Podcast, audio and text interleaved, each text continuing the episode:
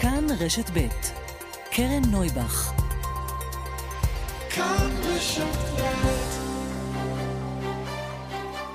סדר יום עם קרן נויבך, תוכנית אקטואליה אחרת.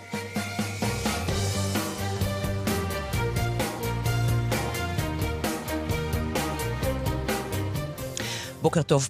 חמישה חודשים אחרי הקמת הממשלה ו-83 נרצחים מהחברה הערבית באותה התקופה, נזכר אתמול ראש הממשלה בנימין נתניהו להזמין את חברי הכנסת הערבים ללשכתו כדי לדון בבעיה. זה לא תרגיל, זה מעומק הלב, אמר נתניהו אתמול בדיון מיוחד בנושא הזה בכנסת. מה קרה עד עכשיו? איפה היית עד היום?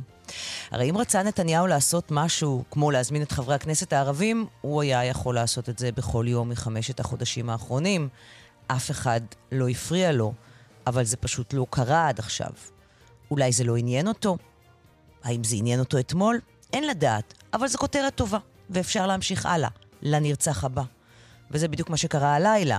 הישאם כאמל אל-אטרש, בן 30 מחורה, נמצא מת כשעל גופו סימני אלימות. המשטרה מחפשת אחרי החשודים, אמרה הידיעה, וזהו, אפשר להמשיך הלאה, לא, כאן, לא קרה כאן כלום, אין מה לראות. מה שקורה בחברה הערבית ישפיע בסופו של דבר על כולנו. אנחנו לא יכולים לעצום עיניים, אנחנו לא יכולים להתעלם. ונתניהו והשר, השר לביטחון הלאומי בן גביר, זה שלכם, זה במשמרת שלכם, זו אחריות שלכם. על האלימות בחברה הערבית יהיה כאן מיד יושב ראש רע"מ מנסור עבאס, האם הוא מתכוון להיענות להזמנה של נתניהו ולפגוש אותו. נשאל איך מטפלים ביוקר המחיה, את מי שהיה הממונה על ההגבלים העסקיים וחבר עכשיו באחת הוועדות לטיפול ביוקר המחיה, עורך הדין דרור שטרום. וגם כל בוקר אנחנו מדברים כאן עם אזרחים, כמונו כמוכם, על איך הם חווים את זה. הבוקר יהיה כאן יניב מפתח תקווה. ואנחנו מזמינים אתכם לכתוב לנו איך אתם חווים את העליות, את עליות המחירים, את העלייה של הריבית, את העלייה של המשכנתה. אתם מוזמנים לכתוב לנו בפייסבוק שלנו סדר יום עם קרן נויבך, בטוויטר שלי עם ההאשטג סדר יום, למייל שלנו סדר נקודה יום 8 שטרודל ג'ימייל נקודה com, בכל הדרכים האלה תכתבו לנו, ואנחנו נשמח לשמוע אתכם ולהשמיע אתכם כאן בתוכנית. וגם סיפור על אישה שהייתה בדיכאון אחרי לידה ורצתה טיפול, אשפוז יום או טיפול בית, ובמקום זה היא מצאה את עצמה באשפוז כפוי במשך ארבעה ימים בבית החולים שער מנשה. וזוכי פרס סוקולוב לראשונה, אתר של עיתונות עצמאית, אתר העין השביעית, זכה בפרס סוקולוב. זה האתר שפרסם בשנה האחרונה תחקיר מקיף על שיטת ידיעות אחרונות. אנחנו נדבר כאן עם שוקי טאוסיג, העורך שלו. זוכה נוספת היא העיתונאית שלנו, שני חזיזה. אנחנו נדבר גם איתה. ועוד, ככל שיותיר לנו הזמן ויצריכו החדשות. העורכת היא מירית הושמן מיטרני, בהפקה דנית שוקרון ידידיה ושירלי וייל, על הביצוע הטכני רומן סורקין. אנחנו מתחילים.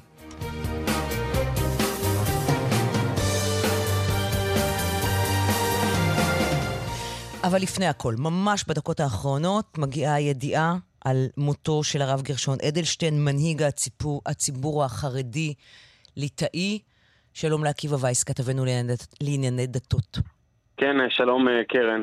מנהיג הציבור החרדי ליטאי הרב גרשון אדלשטיין, בן המאה, הלך לעולמו בדקות האחרונות בבית, העלמי, בבית החולים מעייני הישועה בבני ברק.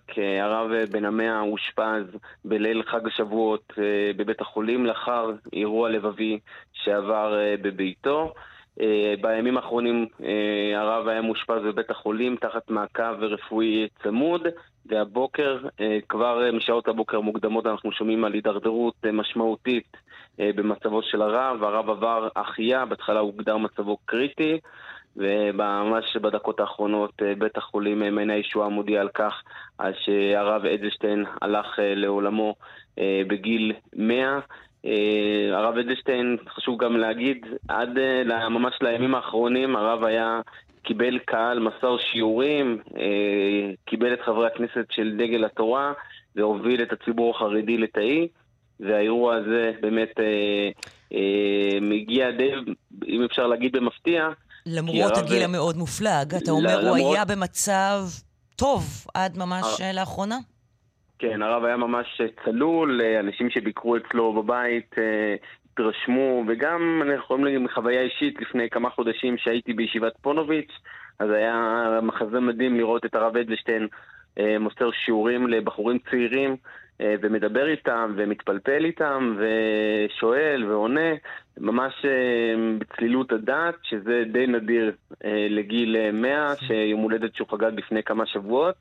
אה, לגבי מסע הלוויה, זה צפוי להתקיים היום אה, בבני ברק בהשתתפות עשרות ואולי גם מאות אלפי אה, אנשים משתתפים שהגיעו מכל רחבי הארץ. אנחנו כבר שומעים בישיבות ובמוסדות החרדיים על כך, על התארגנויות בריכוזים החרדיים לקראת מסע הלוויה, גם בעיריית בני ברק והמשטרה כבר הושיבים על הדבר הזה. ובנוסף, אנחנו גם שומעים שראש הממשלה נתניהו שוחח עם אה, יושב ראש אה, ועדת הכספים, חבר הכנסת אה, גפני, שנמצא בבית החולים מעייני הישועה.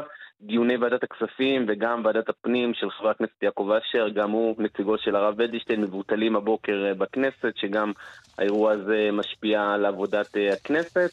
אה, כאמור, מסע לוויה היום בבני ברק, לעבר בית העלמין של ישיבת אה, פונוביץ' ברחוב אה, חזון איש. והערכה עקיבא, אני מניחה שיגיעו המונים למסע ההלוויה הזה. כן, נגיד למי שלא צריך להיות באזור שם, באזור בני ברק והמבואות, שעדיף שלא כי צפוי כן. לי שם באמת כן. מסע לוויה המונית. אה, אנחנו נרחיב על אה, דמותו של אה, האיש הזה, של הרב אדלשטיין, מנהיג הציבור החרדי-ליטאי, הרב גרשון אדלשטיין, שהלך ממש לפני זמן קצר לעולמו בגיל 100. אנחנו נרחיב עליו בהמשך התוכנית. עקיבא, תודה בשלב הזה. תודה רבה. שלום לחבר הכנסת מנסור עבאס. שלום לך, קרן. יושב ראש סיעת רע"מ. שלום לך. שמעת את נאומו של ראש הממשלה אתמול? ישבת במליאה, הקשבת לו? אה, כן, שמעתי, אה, שמעתי את נאומו. באופן, הדיון היה דיון של 40 חתימות בנוכחות ראש הממשלה, והנושא היה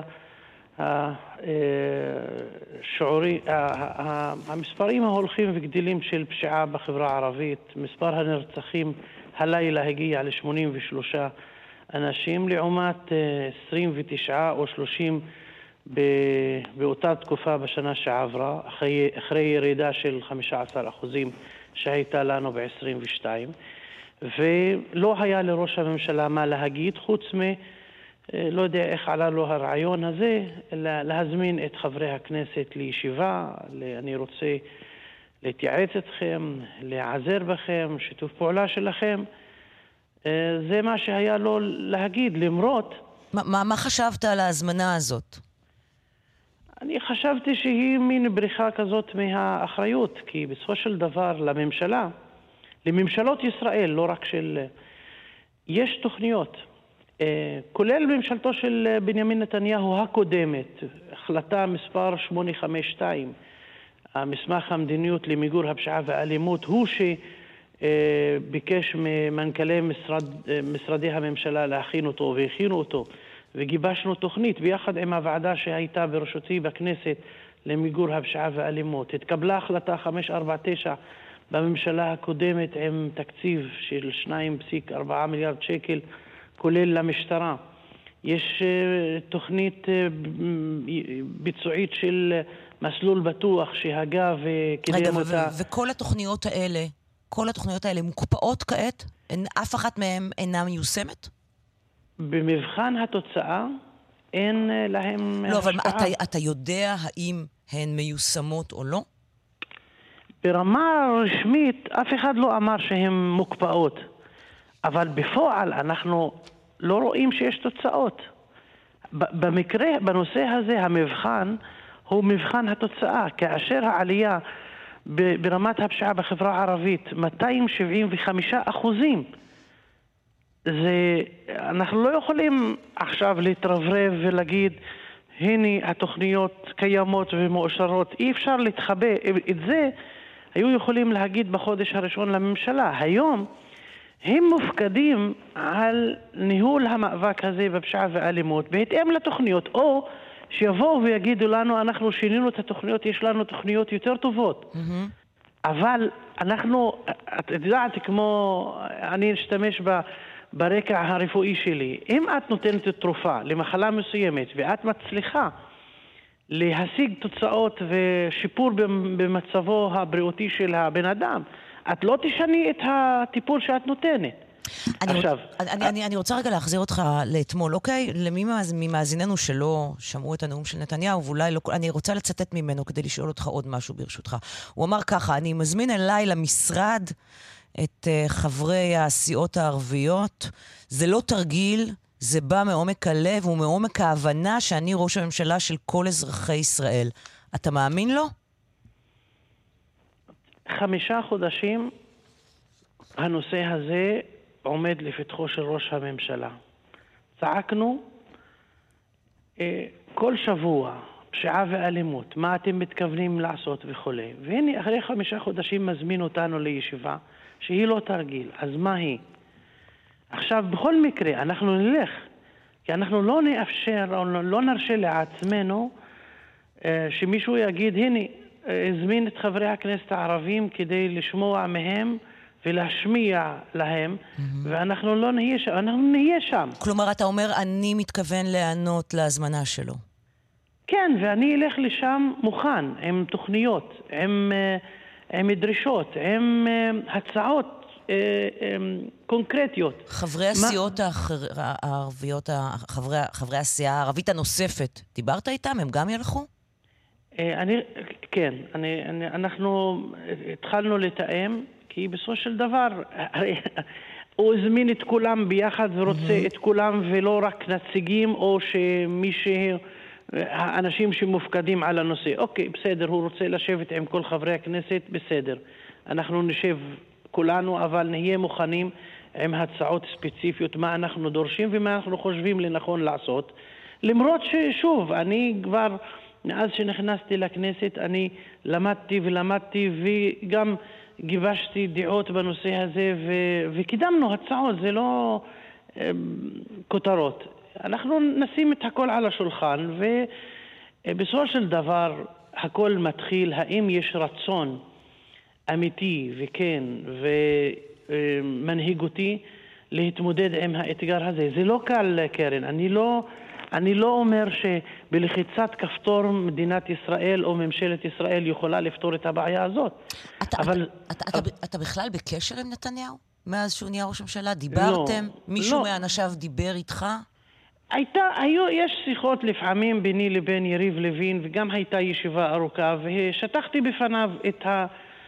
את הכאבים שלנו בחברה הערבית. אתה מוכן לתת, הזכרת את יריב לוין, זה מעניין, אתה מוכן לתת לקואליציה הישג כלשהו בחקיקת הרפורמה המשפטית? לא, אין קשר, אין קשר, קרן. תמורת השפעה כלשהי על המצב בחברה הערבית? קרן, אין קשר, למרות שדיברנו פעם על הנושא הזה, mm-hmm. אבל כאשר אני שומע, אותו השר, סגן ראש הממשלה יריב לוין, בישיבת הממשלה, והוא לא שלל את זה, מדבר על זה שהאזרחים היהודים מסרבים לגור ליד אזרחים ערבים שבאים לגור ביישובים היהודים וכולי. כאילו, מה, מה, איפה אנחנו חיים? הוא לא יודע שכל יום, שכל יום מאות אלפי ומיליוני אזרחים יהודים וערבים גרים ביחד, עובדים ביחד, אה, מבקרים אחד את השני, נפגשים ברחובות, נפגשים במרחב הציבורי. מה, מה, מה זה השיח הזה? מה זה השיח? אנחנו צריכים בית משפט שיבין אה, את, ה, את הסוגיה הזאת שהיהודים לא רוצים לגור עם ערבים. מה הוא מדבר בשם העם היהודי? יש בעיות פה ושם בסדר, אבל לבוא וכאילו להכתים את כל הציבור, כולו, כולל היהודי, שבגזענות, בגישה כזאת, ואז לבוא ולדרוש ממני לתמוך ברפורמה המשפטית, מה, כדי להביא בית משפט עליון שיאפשר הדרה ויאפשר הפרדה גזענית בין יהודים לערבים, וזה לא יפסיק אל יהודים וערבים, ובין אה, מגזר זה ומגזר אחר. הרי הגזענות היא מחלה חוצה גבולות, היא אין לה גבול לאומי או גבול עדתי או גבול דתי. אתה, אתה, אתה בעבר אמרת שאתה מוכן לעשות הרבה בשביל להשפיע על החברה הערבית. היית רוצה להיכנס לממשלה הזאת אם היו אומרים לך, אתה יכול להשפיע, אתה תחזיר את התוכניות שהיו בממשלה הקודמת וכך הלאה? קרן, הגישה שלי אומרת שכן, אנחנו צריכים להיות בעמדת השפעה כדי לוודא, כדי להוביל, כדי לקחת אחריות גם, שנהיה חלק מהפתרון ולא רק לדרוש פתרון. אבל המציאות היא אחרת לגמרי. אה, יש ממשלה מגובשת, יש לה זהות מסוימת, יש לה אג'נדה מסוימת, ואני לא מוצא מקום שם, זה לא... זה לא מציאותי. מצד שני, יש ביקורת גם עליך ועל חברי הכנסת הערבים האחרים, שאתם עוסקים בעיקר בלריב אחד עם השני, אה, בזמן שיש יום-יום רציחות. שאתם okay. אוקיי. לא אה, נלחמים מספיק חזק בשביל החברה שלכם. היום. את יודעת על מה אנחנו רבים היום. אנחנו רבים על זה שהרשימה המשותפת, שלוש המפלגות של חד"ש, בל"ד ותע"ל, הם שפתחו את השערים להפלת הממשלה הקודמת שהיינו שותפים בה, ושהייתה משיגה הישגים יפים לטובת כל אזרחי המדינה, אבל גם לחברה הערבית, במיוחד בפתרון של פש... במאבק בפשיעה ובאלימות. ואז הם שמו יד עם הליכוד ושיתפו פעולה ופיזרו את הכנסת וחזר נתניהו וחזרנו למספרים העולים והגואים בתחום הפשיעה והאלימות. אז איך לא נריב? מה המשמעות של הפוליטיקה? יש לנו אג'נדה ויש להם אג'נדה אחרת לגמרי שהיא אג'נדה שאין לה תכלית והם יודעים היום שאין לה תכלית, אה, תכלית בכלל. ואז להגיד לריב, אנחנו לא נפגשים ברחוב ורבים, אבל זה ויכוח פוליטי שכמו שיש בחברה היהודית ויכוח פוליטי בין ימין ושמאל, דתיים וחילונים וכולי וכולי, גם יש ויכוח פוליטי בחברה הערבית מה הדרך הנכונה שדרכה אפשר לפעול כדי להתמודד עם הבעיות הקשות של החברה הערבית. אנחנו מדברים כאן על חיי אדם. אתה ו... חושב שמשהו יקרה עכשיו? אתה יודע, ראש הממשלה אמר, הוא מזמין אתכם וזה, ואתה חושב שמשהו באמת יקרה? אני לא יודע. אני לא יודע. אתה חושב שהחברה הערבית תבוא בסופו של דבר איתכם חשבון בבחירות הבאות? כי אתם לכאורה הנציגים, נכון שיש ממשלה נבחרת, הכל ברור, אבל אתם לכאורה הנציגים שלהם בכנסת, שלא מצליחים לשנות את המצב, לאורך, את היומיום שלהם? לאורך עשרים שנה הייתה טענה כזאת, מה עושים חברי הכנסת הערבים? מי שהתחיל בזה אז גדעון סער המנוח. עד שבאה רע"מ ומנסור עבאס ואומרים, אנחנו רוצים להיות חלק מהפתרון, אנחנו רוצים להיות שותפים, מה רע בזה? מה רע בזה למדינת ישראל ומה רע בזה לחברה הערבית? היום, רק בשבוע שעבר התפרסמו שני סקרים, גם אחד של גבעת חביבה, אחד של אוניברסיטת רייכמן, שמצביע על תמיכה של 80 אחוזים בעמדה של רע"מ להיכנס ל... לקואליציה, להיות שותפים וכולי. אתה לא מתחרט על הכניסה לממשלת... אני uh, לא רק שלא מתחרט, אני, אני, אני, אני חושב שהייתה טעות איומה מהרשימה המשותפת שלא נתנה גב למהלך הזה, או, לא, או, לא שלא היו, או שלא היו שותפים, הם היו צריכים להיות שותפים איתנו במהלך הזה. אה, בסופו של דבר במדינת ישראל, נראה לי שבכל מדינה גם, יש ממשלה או רשות מבצעת שהיא שמנהלת את הדברים, שהיא שמקדמת מדיניות. אנחנו עד השנה הקודמת לא היינו שם. והייתה לנו הזדמנות, הזדמנות היסטורית גם להתמודד עם הבעיות של החברה שלנו ועם החברה באופן כללי וללמוד איך אפשר לפתור בעיות ולקדם פתרונות. זה לא, הניסיון הזה לא היה לנו. ולכן אני חושב שהחברה הערבית היום מודעת היטב לחשיבות של תהליך ההשתלבות, השותפות האזרחית, הפוליטית, ואני חושב, עובדה שהם בבחירות האחרונות נתנו תמיכה ומנדט נוסף לרע"מ. אנחנו היום המפלגה הכי גדולה בחברה הערבית, ונראה לי שנצליח לעלות עוד כמה מנדטים בבחירות הבאות, אה, כדי שנוכל לממש את החזון שאנחנו מדברים עליו. יושב ראש רע"מ, חבר הכנסת מנסור עבאס, תודה רבה שדיברת איתנו הבוקר. תודה לך. תודה. אנחנו נצא להפסקת פרסומות ותכף נחזור. 10.29 כאן uh, בסדר יום. שלום uh, לפרשננו לענייני דת ומדינה, יאיר רטינגר. שלום קרן. מי האיש? מי האיש ומה החשיבות שלו? Uh, מה המשמעות שלו? אנחנו מדברים כמובן על הרב אדלשטיין, גרשון אדלשטיין, שהלך לעולמו uh, לפני זמן קצר הבוקר, בן מאה מסע הלוויה, אנחנו מדווחים בדקות האחרונות, יצא בשעה שתיים וחצי מהיכל ישיבת פוני ושט בבני ברק. כן. Uh, הרב אדלשטיין הוא uh, המנהיג הליטאי, המנהיג uh, שישב על מקומו של הרב שך ומקומו של הרב אלישיב. אה, ומקומו של הרב שטיינמן. זה המנהיג של הציבור החרדי-ליטאי, ונגיד שהציבור הזה הוא גם ציבור אה, מאוד דומיננטי בכלל בציבור החרדי כולו, משפיע גם על, אה, מבחינה השקפתית, גם על החסידים וגם על הספרדים. והעמדה או המוקד של, ה, של החרדיות הישראלית במידה רבה עובר דרך הציבור הליטאי והמנהיג שלו. והמנהיג שלו בשנים האחרונות היה הרב אדלשטיין. מבחינת הרב אדלשטיין, אני חושב שהדבר שהוא היה מזוהה איתו יותר מכל זאת ישיבת פוניביץ'. ישיבת פוניביץ' היא אם הישיבות, או ספינת הדגל של הישיבות החרדיות-ליטאיות. אה, צריך להגיד שהרב אדלשטיין היה ממש מראשוני התלמידים של אותה ישיבה שהוקמה לאחר השואה וה... וקמה אולי על אותו אתוס של בניית עולם התורה לאחר השואה והרב אדלשטיין בגיל יחסית צעיר מגיע גם לראשות אותה ישיבה. אה, מנהיג את אותה ישיבה פאר הישיבות ודבר נוסף שקורה בישיבה הזאת הוא מבשר על איזשהו פיצול שיש בתוך הציבור החרדי ליטאי אה, הישיבה הזאת למעשה מתפצלת, הוא מנסה לשמור על ניטרליות, או מנסה לשמור על, על uh, ממלכתיות בתוך הפילוג הזה, אבל בסופו של דבר הפילוג הזה מתרחש בין מה שנקרא הפלג הבני ברקי, הדומיננטי יותר, זה ששולט על דגל התורה, והפלג האחר, הפלג שהלך לכיוונים יותר רדיקליים, וזה הפלג הירושלמי. אז הרב אדלשטיין לוקח את המנהיגות, הוא המנהיג, אה, המנהיג השקט, אה, נקרא לזה גם הפרגמטי יותר בשנים האחרונות, המנהיג של דגל התורה. אה, אולי אנחנו גם זוכרים אה, מה שהיה בתקופת הקורונה. היה... תזכיר לנו באמת. כן, אז בתקופת הקורונה, למעשה, הרב אדלשטיין צריך להגיד שהוא באופן רשמי המנהיג הליטאי או נשיא מועצת גדולי התורה של דגל התורה כבר מאז 2017, מאז פטירתו של הרב שטיינמן.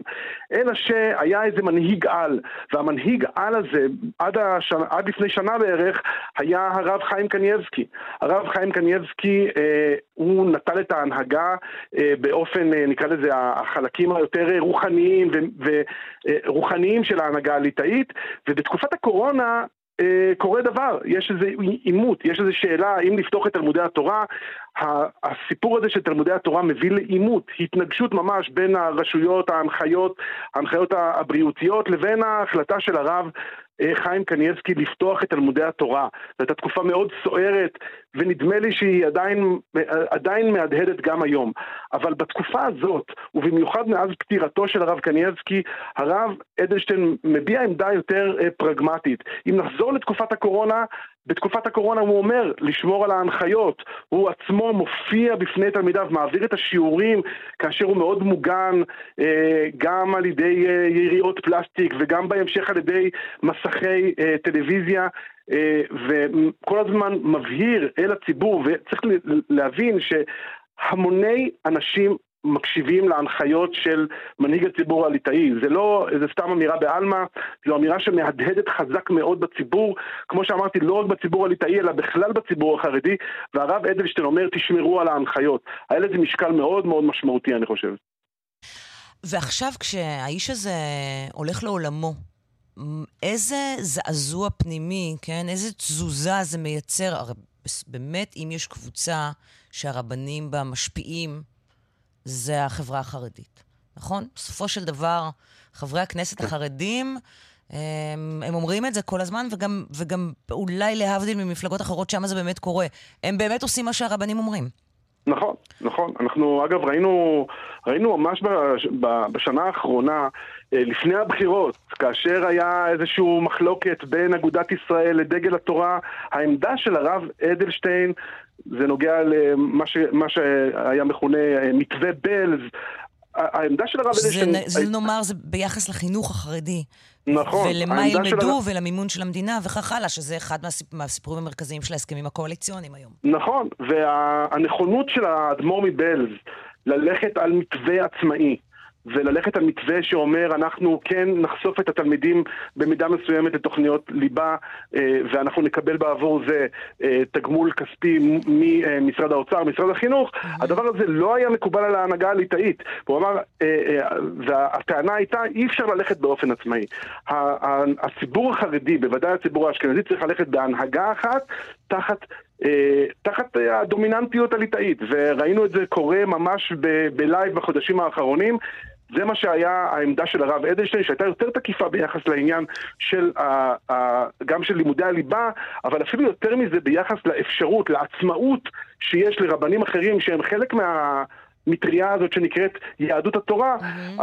ביחס לאפשרות שלהם ללכת באופן עצמאי. אז ועכשיו, כשהוא איננו, לאן הולך מאזן הכוחות? לאן הולך הכוח? מי נכנס במקומו? אם יש בכלל דבר כזה?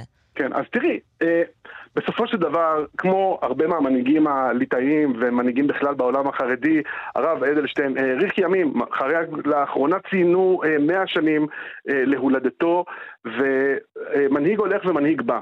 למנהיגים האלה יש משמעות, הם באמת, הם לא יוצאים לפנסיה, הם יוצאים, הם, הם משמשים בהנהגה ממש עד, עד עכשיו. עד יום מותם בעצם. נכון? ממש ככה, כן. ממש ככה. ו, ו, ויבוא מנהיג אחר. יבוא מנהיג אחר, אבל נדמה לי שמה שכן אה, מיוחד, תראי, אנחנו אומרים את המילה ליטאי. ומה זה ליטאי? ליטאי זה זרם, זה השקפה מסוימת, זה לא, אה, זה לא גיאוגרפיה. אבל במקרה של חלק מה... או המנהיגים האחרונים של הציבור הליטאי, הם באמת באו ממזרח אירופה, במקרה שלו נדמה לי מרוסיה, הם באמת חלק מה... אה, הם שריד לעולם הזה שלפני השואה. וזה דבר שילך. זאת אומרת, הדבר, המנהיג הבא בסבירות רבה אה, יהיה צבר.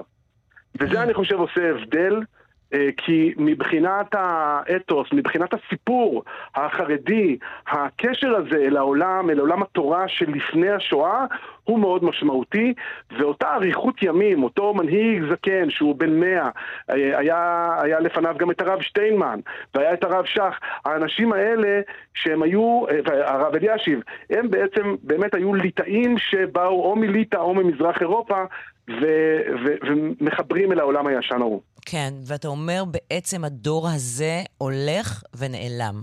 נכון. Uh, הולך ונעלם, הוא, הוא אחד האחרונים, אם לא האחרון ביניהם, נכון?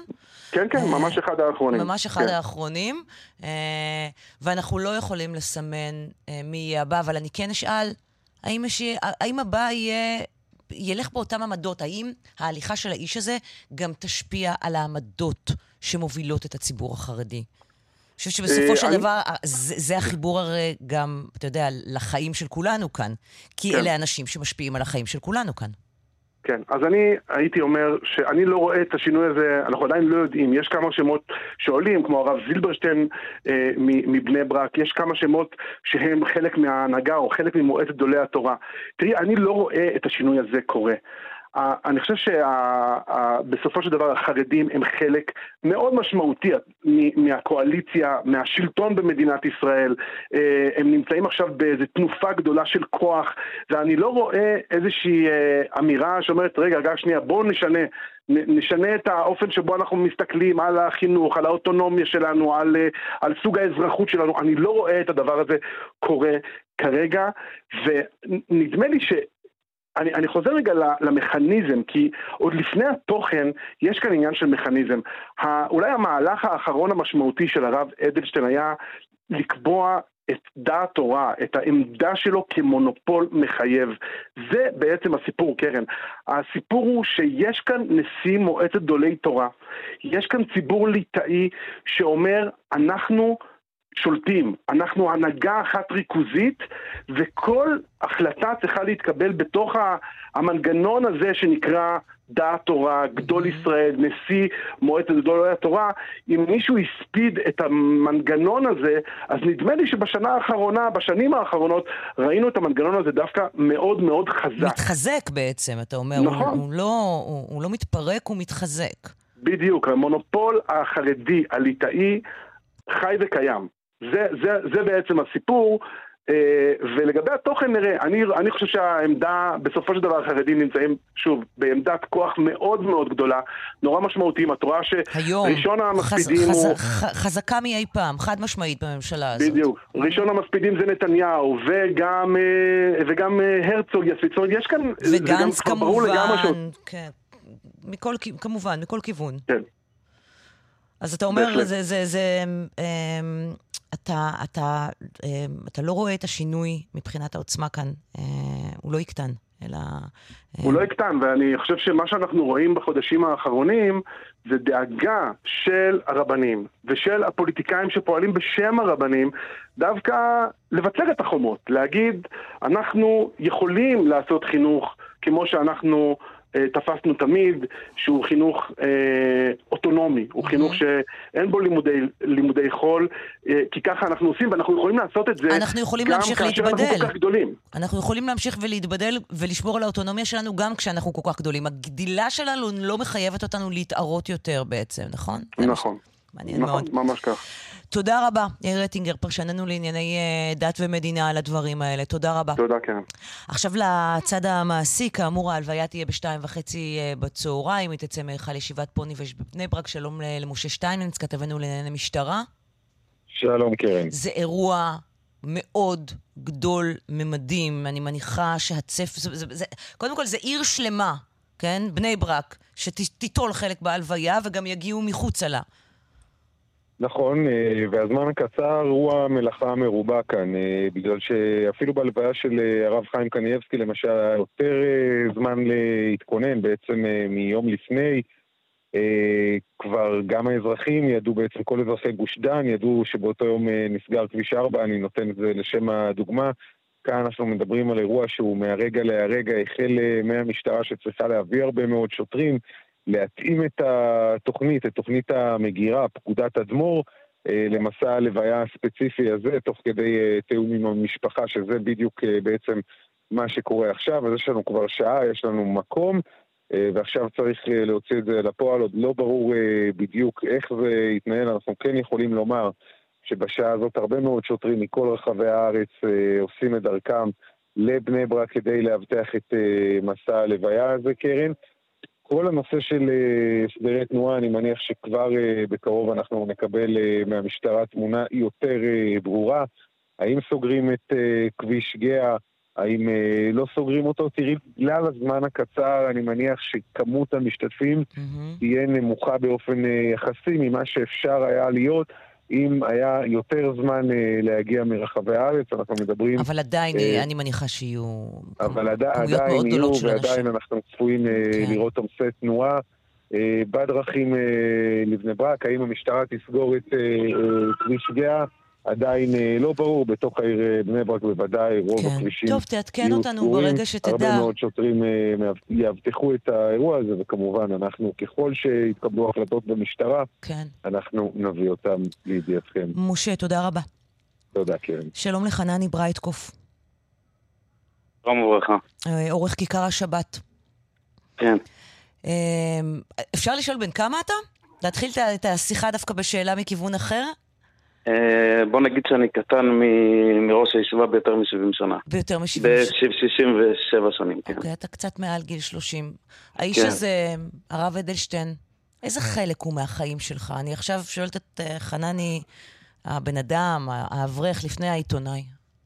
כן, תראי, זה באמת, אה, אני גם שומע את זה מהבוקר, אני שומע, וגם את יודעת בפטירה הקודמת של הרב קנייבסקי, מה אתם כל כך מצטערים, זה אדם בן מאה, הוא עשה את שלו, הוא גם בסדר, כבר הגיע הגיל וזה הזמן, אבל אנחנו ממש לא מרגישים ככה, אנחנו בדרך כלל כל גדול דור לתאי שנפטר, הרגשנו שהוא כמו אבא שלנו, שהוא דואג לנו, שאכפת, שאכפת לו מאיתנו, וזה באמת היה ראש הישיבה, אני אגיד לך, שאלת אותי בן כמה אני, אז אני אגיד לך שלפני 20 ויותר מ-20 שנה, שהייתי אמור לעלות לישיבה, אני כבר זוכר שאז, לפני 25 שנה, כבר הלכנו להתברך אצל אה, ראש הישיבה הרב אדלשטיין. זאת אומרת, כל צעד משמעותי בחיים שלנו עברנו דרכו, עשינו דרכו. הוא דמות מאוד משמעותית אה, לכל אברך, לכל בן ישיבה, לכל אה, דמות חרדית הדת, שלמרות שהוא היה ליטאי, הוא היה מקובל גם בציבור הספרדי וגם בציבור החסידי.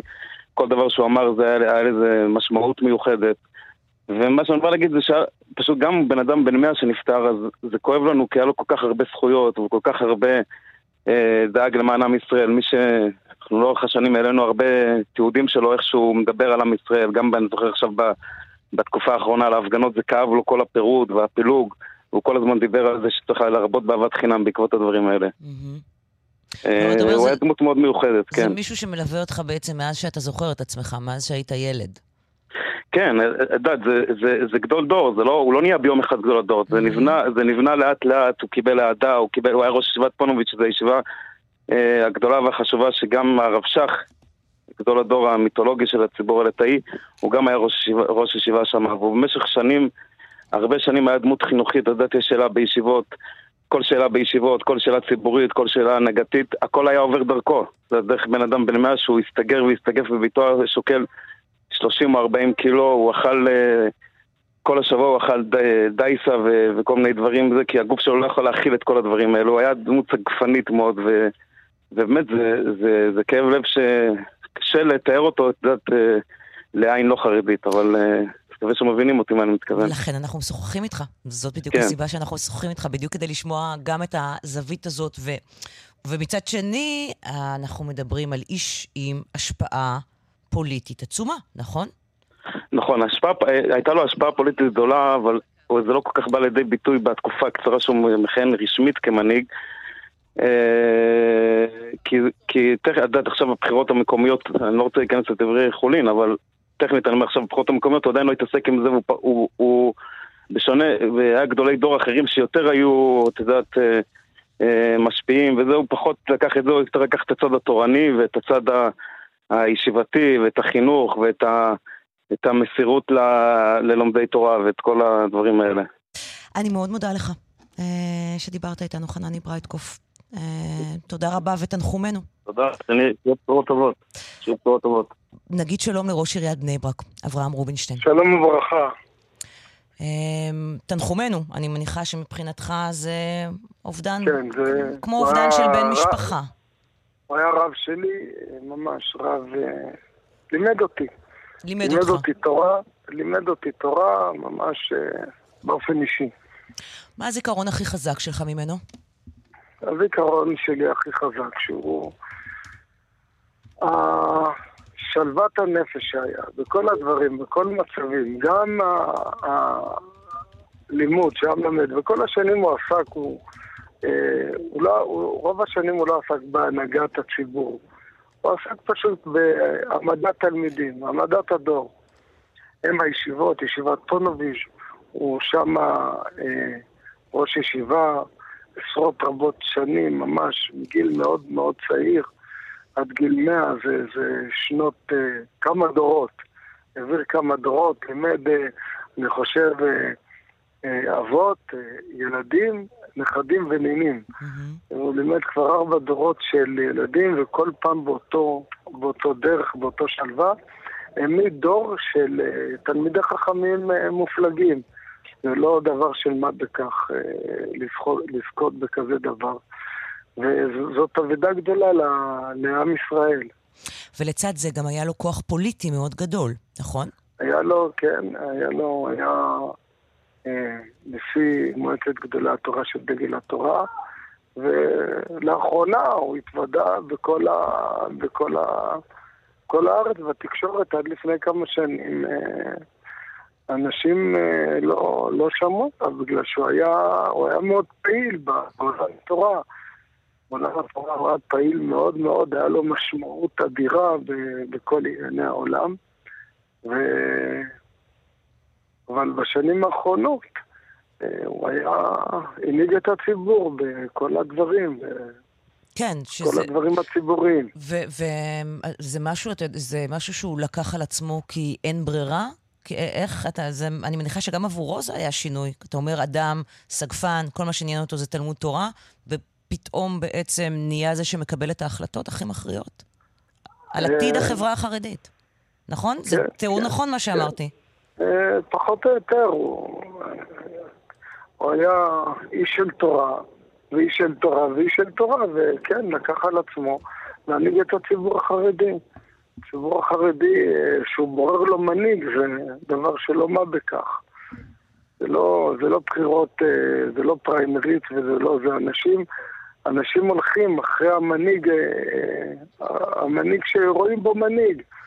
רואים מנהיג כמו, כמו שכתוב בתורה, כמו שכתוב בהלכה, ברמב"ם, איך, איך צריך לראות מנהיג. והוא היה כזה, הוא היה כזה בצורה הכי, הכי מושלמת, הכי מושלמת, והוא לקח, לקח על עצמו את זה. הוא עשה את זה בשנים האחרונות, הוא עשה את זה בצורה הכי, הכי, בענווה, בחן, בחסד, בלי...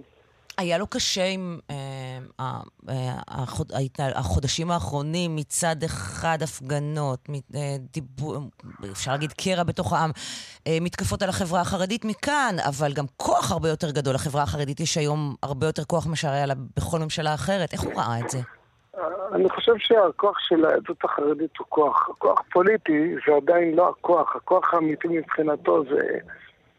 ושמירת התורה, להרבות שומרי תורה, להרבות, אה, להרבות אה, לימוד תורה, זה, זה הכוח האמיתי מבחינתו. הכוח פוליטי, אצלו זה דבר, אה, זה דבר שולי מה... כמובן, הכוח הפוליטי משמש בשביל הכוח האמיתי. אבל עיקר הדבר זה הכוח האמיתי, וזה שהציבור החרדי הוא עוצמתי, והציבור החרדי הוא נאמן לרבותיו, והציבור החרדי הוא...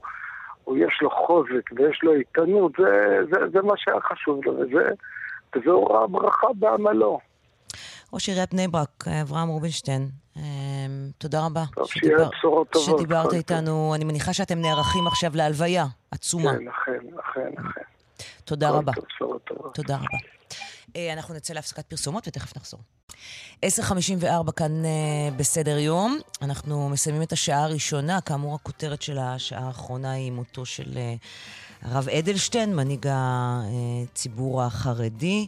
Uh, ההלוויה, זה העדכון האחרון, נדחתה לשעה 3.30. זה כמובן קורה בעיר בני ברק.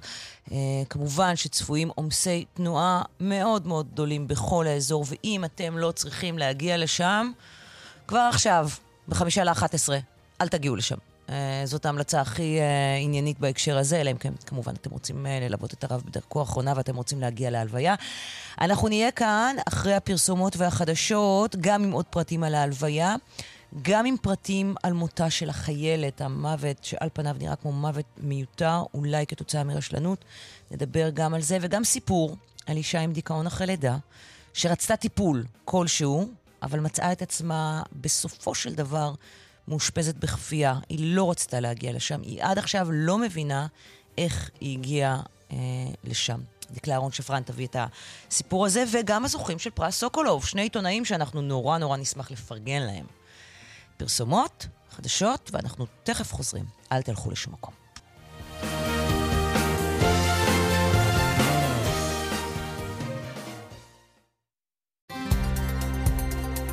כאן רשת ב' קרן נויבך.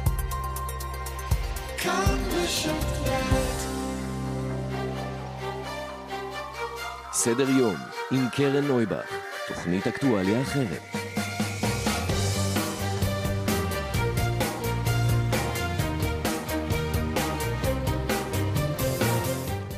בוקר טוב, 11 ו-5 דקות, שעה שנייה של אה, סדר יום, שלל נושאים וסיפורים מאוד מעניינים אה, איתנו בשעה הזאת, השעה השנייה שלנו. אבל לפני הכל, אנחנו פותחים שוב עם הכותרת של השעה האחרונה, מותו של uh, מנהיג הציבור החרדי-ליטאי, uh, הרב גרשון אדלשטיין, שמת הבוקר בגיל 100. Uh, נשיא מועצת גדולי התורה של דגל התורה וראש ישיבת פוניבז'. אנחנו אומרים שלום לעקיבא וייס, כתבנו לדתות שלום עקיבא. כן, אה, שלום אה, קרן. כמו שאמרת, אה, הבוקר הלך לעולמו הרב אדלשטיין בן המאה בבית החולים מעייני הישועה בבני ברק. הרב אדלשטיין היה מאושפז שם מאז ליל חג השבועות, אז עבר אירוע לבבי ופונה לבית החולים. בימים האחרונים היו שינויים במצבו, והבוקר כבר בשעות המוקדמות כבר התחלנו לקבל עדכונים על הידרדרות במצבו של הרב. הרב עבר החייאה מספר פעמים ומצבו הוגדר קריטי. ובשעה האחרונה אה, הרב אדלשטיין בן המאה הלך אה, לעולמו. מסע הלוויה אה, תצא בשעה שתיים וחצי מהיכל ישיבת פונוביץ', שם למד ולימד במשך עשרות שנים, כמעט 80 שנה, שם בשעה שתיים וחצי מהיכל ישיבת פונוביץ', שם צפוי הספדים. במסע הלוויה צפוי אה, להסתיים בבית העלמין של ישיבת אה, פונוביץ' ברחוב חזון איש בבני ברק, שם יתאמן הרב. אה, לפי הערכות אנחנו מדברים על עשרות, אולי גם מאות אלפי אה, משתתפים שיגיעו מכל רחבי הארץ. אנחנו שומעים על התארגנות אה, של בריכוזים החרדים, מוסדות לימוד, ישיבות, מוסדות חינוך, שמשחררים את uh, התלמידים להשתתף mm-hmm. במסע הלוויה בבני ברק. כלומר, יש אז... קריאה להגיע למסע הלוויה, ומשחררים את התלמידים מלימוד התורה כדי להגיע למסע הלוויה. זה נכון. מה שמכתיב באמת הגעה מסיבית. נכון, נכון. אנחנו מדברים על uh, הגעה מסיבית, גם המשטרה מתכוננת בכוחות מתוגברים. סביב העיר בני ברק, צפוי עומסים רבים, אנחנו מדברים על שעה שתיים וחצי, גם שעות די עמוסות גם ככה אלה אה, שעות של פקקים. נכון. בטח באזורים האלה. אז באזורים האלה. אה, ואנחנו יכולים להגיד כבר שכביש מספר 4, שזה עורק תנועה סופר משמעותי, שעובר אה, ומחבר אה, את אשדוד וכך הלאה, הוא ייסגר לתנועה אה, בחלק הזה. אה, נכון. ואם כביש מספר 4 נסגר, ובטח בהתראה כל כך קצרה, יש צפי לפקקי ענק בגוש דן. נכון, אני רק רוצה להסביר קצת, אה, להסביר לך מה צפוי שם. Mm-hmm. יש לנו כבר ניסיון כבר מהלוויה של הרב אה, שטיימן והרב קניבסקי בשנים האחרונות. זה רמת הציבור, לא סתם סוגרים את הכביש, כי בדרך כלל המשטרה מורידה את האוטובוסים שמגיעים מחוץ לעיר בכניסה לבני ברק, ממש על הכביש הזה. כדי, כי אין מקום, אה, הם לא רוצים לחסום את כל העיר בני ברק עם אוטובוסים, אז הם כבר מורידים אותם בכניסה לעיר, וזה גורם באמת אה, לפקקי ענק של אה, אוטובוסים, שיירות של אוטובוסים שעומדים מחוץ לעיר. Mm-hmm. זה, זה מה שצפוי לנו, אבל שוב, שעה שתיים וחצי, תחילת מסע הלוויה בבני ברק. אתה יודע, מי שמאזינים שלנו שלא צפויים, שלא צפויים להשתתף שם, אז צריך לקחת את זה בחשבון, את נושא הפקקים שם. אבל uh, באמת מדובר באירוע משמעותי מאוד במגזר החרדי היום. כן, אפשר לשמוע מהאנשים שאנחנו מדברים עליהם, על האופן שבו מדברים על האיש הזה, עד כמה הוא היה משמעותי uh, בחיים שלהם, פשוט ככה, בחיים שלהם. Uh, תודה רבה, עקיבא, על הדברים תודה, האלה. תודה.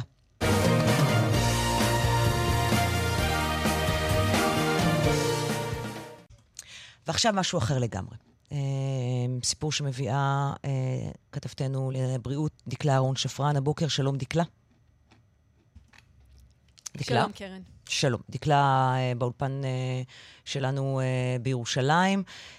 אישה שסבלה מדיכאון אחרי לידה, אושפזה בכפייה בבית החולים שער מנשה, במחלקה סגורה שם, וזאת למרות הבקשות המאוד ברורות שלה אה, לטיפול יום או אשפוז בית, והאמירה שלמרות מצבה המאוד קשה, ואנחנו עוד ניכנס לזה, ואכן מצבה היה קשה, אין לה מחשבות קונקרטיות לפגיעה עצמית. אה, האישה בסופו של דבר שוחררה מבית החולים שער מנשה, זמן קצר לפני מועד הדיון שלה בערעור בבית המשפט העליון, עד לשם זה הגיע. ואנחנו גם ניכנס לכך ולליווי המשפטי שהיא מקבלת. אבל קודם כל הפרטים של הסיפור, דקלה. אז אנחנו uh, מדברות על אישה שמספרת לפסיכיאטרית שלה בבית החולים שיבא שהיא סובלת מדיכאון uh, אחרי לידה, והפסיכיאטרית uh, שומעת את הדברים שהיא אומרת, ובשלב מסוים אומרת לה, לאחר ניסיונות טיפולים כאלה ואחרים, היא אומרת לה, אנחנו צריכים להביא אותך לוועדה פסיכיאטרית בגלל חשש לאובדנות. ואחרי שהפסיכיאטרית אומרת לה את זה, היא משחררת אותה לביתה, היא אומרת לה, תבואי מחר לוועדה פסיכיאטרית, כי יכול להיות שצריך לאשפז אותך. אני כבר עכשיו, את יודעת, שמה את הכוכבית uh, למטה ואומרת שאחת הטענות שעלו גם בערעורים על ההחלטה לאשפז אותה בכפייה, היו שאם המצב שלה אכן כל כך חמור, כיצד בעצם משחררים אותה לביתה ואומרים לה תבואי מחר. זאת אחת הטענות שעלו. ואנחנו, שוב, קרן, מדברים כאן על אישה שלא היה לה עבר uh, פסיכיאטרי, היא עברה הריון בסיכון, ניתוח קיסרי מורכב, והיא אמרה uh, לצוות הרפואי בבית החולים, אני מבקשת לקבל טיפול יום בבית החולים או טיפול בבית, בין השאר כדי שהיא תוכל לקבל את המענה הרפואי גם כשהיא קרובה לתינוק שלה, אבל אומרים לה, אפשרויות הטיפול הללו הן לא זמינות. מה שקורה בשורה התחתונה היא שאותה אישה מגיעה לוועדה uh, הפסיכיאטרית, ומחליטים לאשפז אותה בכפייה בבית החולים שער מנשה. המשפחה שלה והיא, בעזרת הסיוע המשפטי, עותרים נגד ההחלטה הזאת. בבית המשפט המחוזי הערעור שלהם נדחה, אבל אז הם מגישים ערעור לבית המשפט העליון. וקרן, כשעה לפני שהיא משוחררת, כשעה לפני אותו דיון בבית המשפט העליון, היא משוחררת מבית החולים. בסך הכל היא נמצאת שם בשער מנשה אה, ארבעה ימים. ואחת הטענות שעולות בין השאר על ידי מי, ש, מי שעוזר לה, מי שמסייע לה במשרד המשפטים, הוא שנשים עם דיכאון לאחר לידה נוטות פעמים רבות לא לשתף את הסביבה במצב שלהם. ומקרים כאלה עלולים לגרום לכך שנשים פשוט לא יספרו לאנשי מקצוע איך הן מרגישות מחשש שיאשפזו אותם בכפייה. בוא נגיד לה שלום. שלום יעל. שלום. מה שלומך? Uh, היום, אחרי כל מה שעברתי, את יודעת, אני עוד מנסה לעזור לעצמי. Uh, אני, אני כבר לא, כרגע אני בעצם לא נמצאת בשום סוג של טיפול, אני פשוט כבר איבדתי אמון אחרי כל מה שעברתי, אני לא הולכת לא בציבורי ולא בפרטי, אני עושה מה שאני יכולה. שזה לא טוב, נכון? אה, נכון, אבל אה, את יודעת, אחרי שעוברים כזאת חוויה מטלטלת, זאת אומרת, נותנים אמון במערכת, פונים כדי לקבל עזרה, ואז במקום לתת עזרה, שולחים אותי לאשפוז כפוי במחלקה סגורה, אז איך עוד אפשר לתת אמון במישהו? קחי אותי להתחלה, איך זה מתחיל? אה, אז כשהתינוקת שלי בעצם הייתה בת חצי שנה, אני פניתי מיוזמתי למרפאת חווה בתל השומר, שזו מרפאה יהודית שמטפלת בנשים שהן בדיכאון אחרי לידה. ואחרי חודשיים שהייתי מטופלת במרפאה שלוש פעמים בשבוע, מתוכן קיבלתי אה, רק שעה שבועית אחת של טיפול פסיכולוגי, ושאר הזמן זה בעצם היה איזה חוג מוזיקה עם התינוקות. הרגשתי שהטיפול שם לא מקדם אותי, וביקשתי מהרופאה הפסיכיאטרית אה, שמטפלת בי לעבור למסגרת טיפול יותר אינטנסיבית, כמו אשפוז יום, מה ששם זה לא אשפוז יום. Mm-hmm. אז היא כל פעם נתנה לי תירוצים אחרים, למה אי אפשר להעביר אותי לאשפוז יום, ביקשתי אם אפשר אשפוז מקוון, יש להם אשפוז מקוון של המרפאה שהוא יותר אינטנסיבי, היא אמרה לי שאי אפשר, אמרתי טוב, אז אולי לפחות עוד שעה אחת של טיפול של הפסיכולוגית, גם, אי אפשר. זאת אומרת, כל בעצם פתרון טיפול אחר שהצעתי, היא אמרה שלא. אה, והיא לא עשתה לי שום מאמץ למצוא לי מסגרת טיפולית אחרת, היא הפנתה אותי רק בעצם לראות בית מאזן, שזאת מסגרת שהיא לא מתאימה לי, כי זה מצריך ממני להיפרד לתקופה מאוד ממושכת מהילדים. אה, זה מצריך ניתוק מהבית, וזה דבר שאת לא רצית להגיע נכון, אליו. כי יש לי בבית, אז הייתה תינוקת בת אה, תשעה חודשים, אז הרגשתי שזה פשוט לא מתאים. Uh, עכשיו באיזשהו שלב היא התחילה להגיד לי שהמצב הנפשי שלי מחמיר ואני זקוקה לתרופות uh, נוספות uh, מעבר לתרופה uh, נוגדת דיכאון שקיבלתי. עכשיו, לא, לא, לא, אני לא חושבת שהייתה החמרה, פשוט לא היה שינוי, כן, ואמרתי את זה גם בעצמי. והיא מציעה לי לקחת uh, תרופות uh, אנטי-פסיכוטיות שהמינון שלהן הוא מיועד לשינה ולא מיועד לטיפול בפסיכוזה. הסברתי לה שאני לא מעוניינת, והיא אמרה לי, אה, אני אתייעץ עם הפסיכיאטרית המחוזית, ושלחה אותי באותו יום לבד הביתה עם התינוקת בתחבורה ציבורית, שזה שלוש שעות נסיעה, אני גרה מאוד רחוק מהמרפאה, שלוש שעות נסיעה הביתה. אה, ואז בערב אני מקבלת אה, הודעה שיש לי בקשה לאשפוז כפוי לא דחוף, כי יש לי בעצם פסיכוזה ואני אובדנית ומסוכנת, וכושר השיפוט שלי פגום בצורה ניכרת. וכל זה כי אני בעצם לא מוכנה לקחת תרופות אנטי-פסיכוטיות. אה, עכשיו שוב, כמו שכבר בעצם אה, אמרה אותה כתבת, אם אני כזאת מסוכנת, אז א', איך משחררים אותי לבד הביתה, וגם למה, לא, למה נותנים לי תרופה שהיא במינון שהוא לא טיפולי לפסיכוזה. אה, שולחים גם... אותי בעצם יום, יום למחרת לוועדה, ויושבים שם אנשים שהם מאוד מבוגרים, והידע שלהם בבריאות נפש האישה הוא לא ממש עדכני, בלשון המעטה. אה, מתייחסים מאוד בזלזול לכל החוויות שהיו לי סביב הלידות, הם מסבירים לי שהניתוחים מקסרים זה בכלל לא טראומטי, ושבעצם לא הייתה רשלנות באף אחת מהלידות שלי, למרות שכן הייתה, והם גם, חשוב ככה לציין שהם לא רופאי נשים, והם לא מבינים בזה. אמ, אני יושבת שם בוועדה ומרגישה כמו באיזה משטרת מחשבות, מסבירים לי איך אני צריכה לחשוב, מה אני צריכה לחשוב, ואם אני לא חושבת ככה, אז זה בעצם סימן שיש לי פסיכוזה ואני צריכה ללכת לאשפוז במחלקה סגורה. אני למשל תומכת בלידות בית, אבל זה אנטי-ממסדי ואסור להגיד את זה. כאילו, הם כתבו עליי שאני גם מסוכנת לעצמי, לבעלי, למרות שבפועל לא נעשתה שום הערכת מסוכנות בשום שלב, לא במרפאה בתל השומר, לא אצלם, כלום. יעל, אני חייבת לשאול משהו. ניסית לפגוע בעצמך באיזשהו שלב? לא. לא. Okay. אוקיי. לא היה שום ניסיון אובדני בפועל. כלום. אבל היית מודעת לזה שאת לא במצב טוב. כלומר, כן. רצית טיפול, ידעת שאת לא רוצה להישאר במצב הזה, שלא טוב לך. לשם כך בכלל פניתי למרפאה. Mm-hmm. הסיבה הראשונית שבגללה פניתי למרפאה זה בגלל אותן מחשבות, בגלל שהיה לי קשה ורע, וביקשתי עזרה. אז את יושבת שם, אני מחזירה אותך באמת לוועדה המחוזית, ומה קורה שם? אני יושבת שם, עכשיו, אה, בו... כמו שאמרתי, משטרת מחשבות. עכשיו, מעבר לזה, בוועדה עצמה גם אין, אין שום פיקוח, זאת אומרת, לא יושב שם אף אחד חיצוני ואובייקטיבי שלא מונה על ידי הפסיכיאטרית המחוזית. הוועדה עצמה, תראה, אפילו חקירות משטרה מתועדות, היא לא מתועדת ולא מצולמת בשום דרך. אה, ואז אני מגלה, כשראיתי את התיק, שבפרוטוקול של הוועדה הושמטו דברים שאמרתי ונוספו דברים שבכלל לא אמרתי. כמו מה? אה, הם טענו, הנה למשל הם אמרו ששאל אותי אה, אחד מהיושבי הוועדה, האם, האם יש לי תוכנית לפגוע בעצמי? אז הם כתבו כן, אמרתי לרופאה. אני לא אמרתי דבר כזה, אין לי מושג אפילו על איזה רופאה מדובר. לא אמרתי את זה. שאלו אותי אם יש לי תוכנית, אמרתי לא, כרגע לא, התוכנית היחידה שלי זה לקבל מענה מתאים, לשם כך הגעתי. גם, גם בעצם אה, הרופאה בתל השומר הסבירה לי שבוועדה ידונו איתי על אפשרויות טיפול. לא דנו איתי בשום אפשרות, לא שאלו אותי כלום, לא מה עשיתי, לא מה אני... שום דבר. כאילו זה בכלל לא רלוונטי לדון איתי באפשרויות טיפול אחרות, שהן לא אשפוז במחלקה סגורה. איך זה מסתיים? הם אה, שולחים אותי פשוט לאשפוז במחלקה אה. הסגורה, הם מודיעים לי... ש... בתום אותה ישיבה. בדיוק, הם מודיעים לי שהם משנים את, ש... את סעיף האשפוז מאשפוז כפוי לא דחוף לאשפוז דחוף, לא מסבירים לי למה, מה הנימוקים, כלום. כאילו, פשוט שולחים אותי לאשפוז במחלקה סגורה, בכפייה. אה, אני הולכת להיבדק שם על ידי פסיכיאטר תורן, ואז אני מגלה... שם זה בבית החולים שער מנשה. כן, כן. Mm-hmm. זאת אומרת, ממש לפני הכניסה למחלקה, זה בעצם היה במיון. ואחר כך אני מגלה שאותו פסיכיאטר רשם בתיק, ראיתי את זה בתיק, שהוא רשם שבעצם אין סיכון מיידי. אז אם אין סיכון מיידי, למה צריך בכלל לשלוח לאשפוז? אמ, אני רוצה בשלב הזה לצרף לשיחה את עורך הדין דניאל רז, הממונה הארצי על תחום אשפוז כפוי, הנהלת הסיוע המשפטי במשרד המשפטים. שלום לך, כן.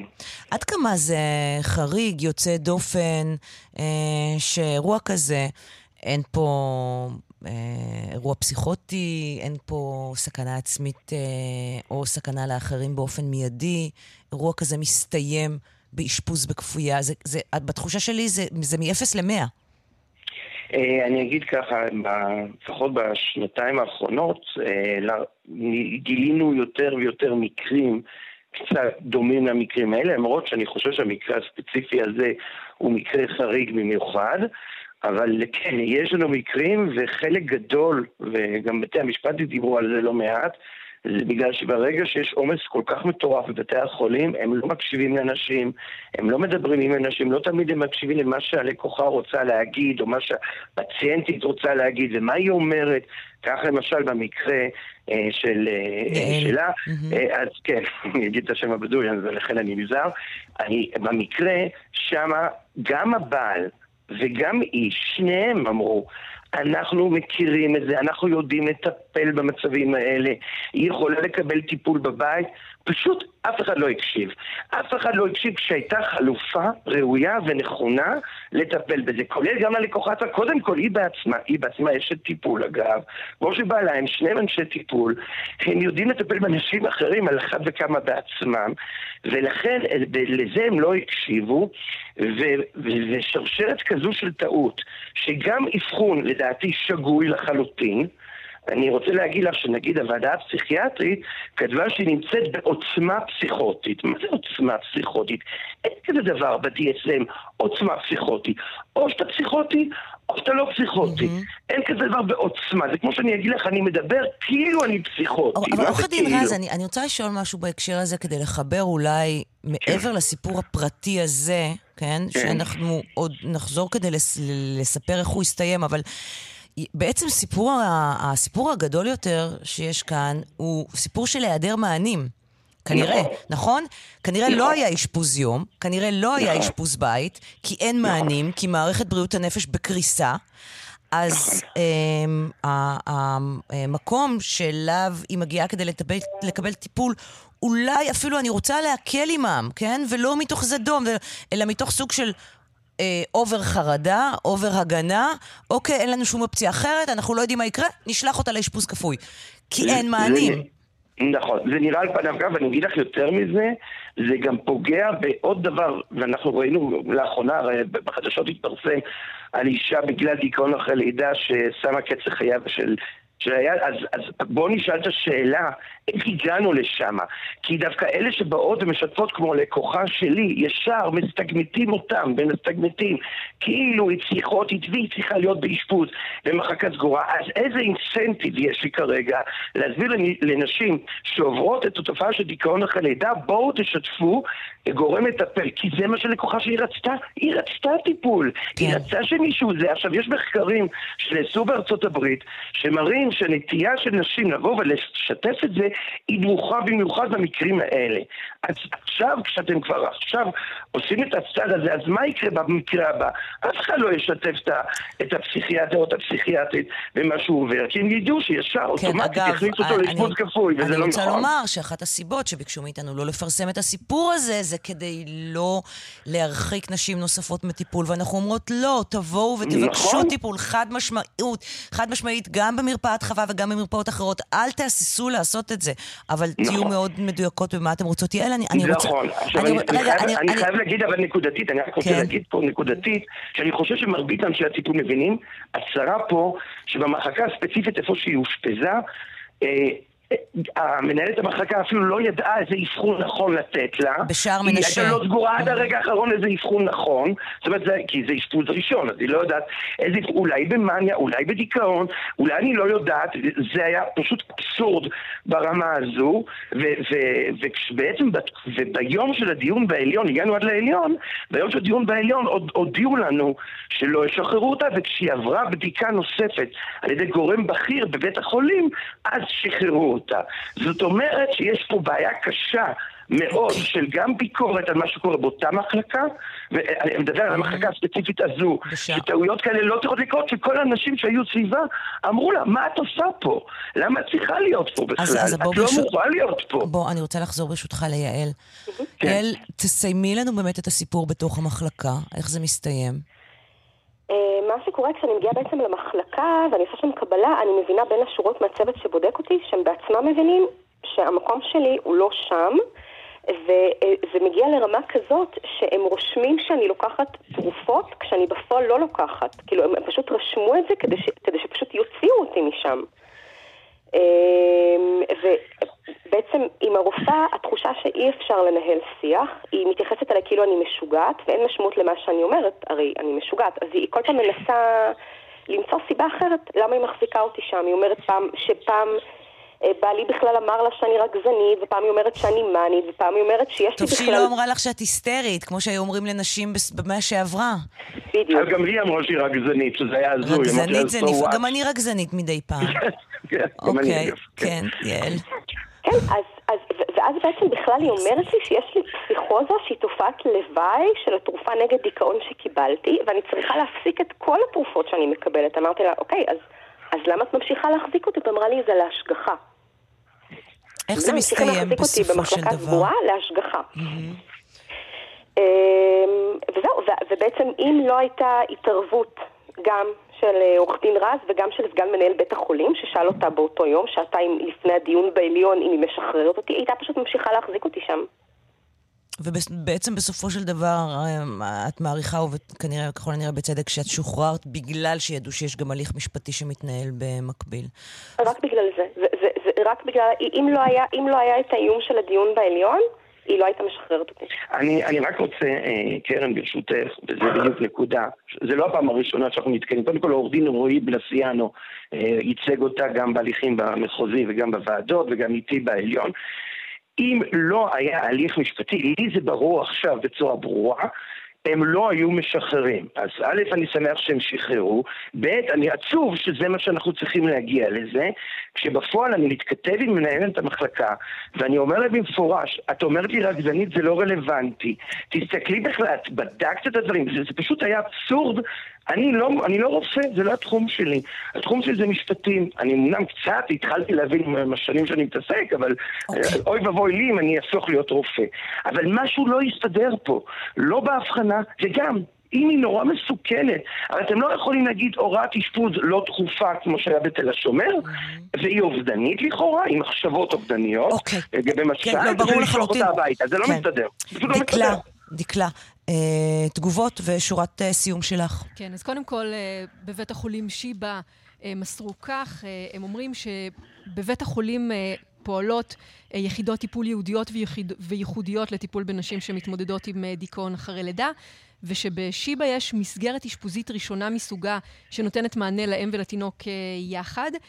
אה, בשיבא הוסיפו ואמרו שכל אישה שמגיעה מקבלת את מלוא תשומת הלב והטיפול שניתן לה הוא פרטני ומדויק אה, עבורה, והצוותים עובדים לילה ויום כדי לתת את המענה המלא לנשים מתוך דאגה לשלומם אה, ובריאותן. בשיבא אמרו שכל טיפול שניתן ומוחלט עליו ניתן אחר בחינת כלל האפשרויות, מתוך יושרה מקצועית ואישית, כאשר דבר אחד עומד לנגד עינינו, כך בשיבא, והוא טובת המטופלת. נאמר, קרן, שבבית החולים גם ביקשו להגיד לנו ש... המקרים, אה, שהמקרה הזה, כמו המקרה שאנחנו שומעות, שומעות עליו כאן, הוא מקרה מאוד מאוד נדיר. הם אומרים שהיה מקרה נוסף אחד כזה בשנים האחרונות, ושהם באמת עושים כל שביכולתם כדי למנוע אפשרות של אשפוז אה, בכפייה. אבל באמת נשאלת השאלה, האם כאן זה מה שהיה צריך לעשות כן. במקרה של המטופלת שלפנינו, שאנחנו שומעים אותה, האם באמת לא היו אפשרויות אחרות? אנחנו שמענו על כך שהיא ביקשה אה, לקבל טיפול במסגרות אחרות, אבל המענים הללו לא היו זמינים. ושוב, כמו שאת אומרת, קרן, יכול להיות שהשורה התחתונה היא שצריך לאפשר מענים אחרים שאולי יכול, יכולים לתת טיפול לנשים במצב כזה, ולא לאשפז אותם בכפייה במחלקה סגורה. כן, לא יכול להיות שאופציה, בדיוק, האופציה תהיה בין uh, שלוש פעמים בשבוע טיפול לבין מחלקה סגורה. לא יכול להיות שאין משהו באמצע בין זה לזה. בואו נביא את תגובת משרד הבריאות ושער מנשה. מפאת חיסיון רפואי וצנעת הפרט לא נוכל להתייחס לפרטי המקרה, ואולם יש לציין שבמקרה זה בית המשפט קבע כי החלטת גורמי המקצוע הרפואיים הייתה נכונה וכי האשפוז מוצדק. אמרנו כאן כנראה אה, כבר, אה, אה, ככל הנראה, אם לא היה הליך משפטי, לא היית משתחררת מוקדם יותר. יעל, אני מאוד מודה לך ששיתפת אותנו. תודה, קרן. ואני מקווה שתמצאי מזור ו- ו- ומקום שייתן לך את הטיפול הטוב ביותר. תודה. אני מאוד מודה לך. תודה לך, תודה לעורך הדין דניאל רז ודקלה אהרון שפרן. תודה רבה כמובן. תודה, קרן. תודה רבה. פרסומת ותכף נחזור. 11.33 כאן בסדר יום, עכשיו אנחנו מפרגנים. כאן מפרגנים. שלום לשוקי טאוסיג. אהלן. עורך העין השביעית. אמ, פרס סוקולוב ראשון אה, לעיתונות עצמאית. זאת אחת הכותרות נכון. של הסיפור הזה. מערכת העין השביעית, אתה יחד עם אורן פרסיקו אה, ואיתמר בית זין, תמיד טעיתי אם ככה מבטאים. איתמר בס, זה ראשי תיבות של בן זקן. הנה, פתרתי לך את ה... אוקיי, אתה פתרת לי את העניין הזה. אמ, אתמול התבשרנו שקיבלתם אה, את הפרס החשוב ביותר בעולם העיתונות. הופתעת? כן. כי מה? בגלל שאנחנו בדרך כלל קמים בבוקר בשביל לנשוך את הממסד mm. ולבקר אותו ולקבל הכרה מהממסד. ובוא נודה על האמת, סוקולוב זה הממסד, כן? פרס סוקולוב, כן. אין ממסדי ממנו. אז אתה אומר, אם הממסד נתן לי פרס, אולי אני עושה משהו לא בסדר? עברה לך כן, לגמרי, צריך בדק בית דחוף. נהיינו רכים. כן, בדיוק. אה, ודווקא לא נהייתם רכים. בשנה האחרונה פרסמתם אה, תחקיר מקיף מאוד, סדרת כתבות, זה גם, יש לזה כל מיני אה, אה, פלטפורמות אה, אה, כאלה ואחרות, ש, שנקרא שיטת ידיעות אחרונות. נכון. אה, שבו טיפלתם באמת בכלי התקשורת הכי חזק שיש פה. כן, או לפחות שהיה, האמת שנראה לי שבשנים האחרונות אה, הולך ומחליף אותו ערוץ אה, 12 ככלי התקשורת הכי חזק, יחד עם ה... הידרדרות במעמדה של העיתונות המודפסת, וגם לצערי אולי אפילו של העיתונות הכתובה. אמ, אבל כן, שיטת ידיעות אחרונות זה תחקיר רחב היקף שאנחנו עובדים עליו מ-2017. אה, באמת אה, יותר מ-100 מרואיינים, המון חומרים אה, שאף פעם לא נחשפו, ומה שהוציא אותנו ל... לה... לדרך, או מבחינתי לפחות, היה, זה נורא הטריד אותי, אנחנו מ-2008 האתר קיים, אנחנו מסתכלים את התקשורת, ואני באמת אה, רואה המון המון המון שחיתות וסיאוב וריקבון בעיתונות הישראלית, והטריד אותי נורא איך, איך הם קמים בבוקר, זאת אומרת, העיתונאים האלה, מה הם אומרים לעצמם, איך אפשר לייצר אה, עיתונות שלא, שהיא חוטאת לתפקידה, מועלת בתפקידה, ולהמשיך עם, ה, עם הפסאדה, זאת אומרת, ל, ל, ל, ל, ל, ל, לעשות כאילו אתה עם ולהיות בלי. ומצאת תשובה לזה? אה, אני לא מצאתי לזה תשובה ברמה הפסיכולוגית, אולי כי לא התייעצנו עם אנשי מקצוע בתחום הזה, אבל אני חושב, וזה, תחכו לסוף הסדרה, עוד אנחנו עוד לא פרסמנו את כל הפרקים, זה אגב עתיד לצאת בספר. וואו, יפה. תודה. אני חושב שכן פיצחנו את השיטה, קראנו את זה, בכוונה בחרנו בשם. וזה איך, איך להעמיד את הפסאדה, איך, איך ידיעות אחרונות במשך יותר מ-70 שנה כבר מצליח לחשב עיתון לגיטימי, אולי אפילו ראוי ומכובד בחלק גדול משנות קיומו בוודאי, בוודאי סופר משפיע ונפוץ, תשמעו, הוא היה בתפוצה חסרת תקדים בעולם המערבי, זה עיתון שהגיע ל-70% מנתח שוק, זה מטורף. ואני חושב שכן הצלחנו לפצח את ה... איך עובדת השיטה, איך, איך עיתונאים שמשרתים את, ה, את הבוס יכולים להגיד ולא לשקר, נוני לא דיבר איתי, איך עובדת העמדת הפנים הזאת. ואני רוצה להגיד על זה עוד משהו, שבשנים האחרונות, ממש עכשיו, המציאות הזאת משתנה. יש היום שינוי טקטוני בעולם התקשורת, שאנחנו מסקרים כבר 15 שנה, ואם במשך כל השנים אנחנו, המשימה שלנו הייתה בתוך עולם העיתונות לנסות לחשוף את השחיתות, את המקומות שבהם העיתונות לא, לא ממלאת את תפקידה. אנחנו עדים בשנים האחרונות לעלייתה של תקשורת מסוג חדש. שהיא מגדירה אחרת לגמרי את, ה, את התפקיד שלה. Mm-hmm. ואולי בהקשר הזה צריך לומר שאתם עכשיו חלק ממשולש מאוחד של עיתונות עצמאית, שיש בתוכו את המקום הכי חם בגיהנום, ואת שקוף התאחדתם לא מזמן כחלק מלנסות ולחזק את אותה עיתונות עצמאית.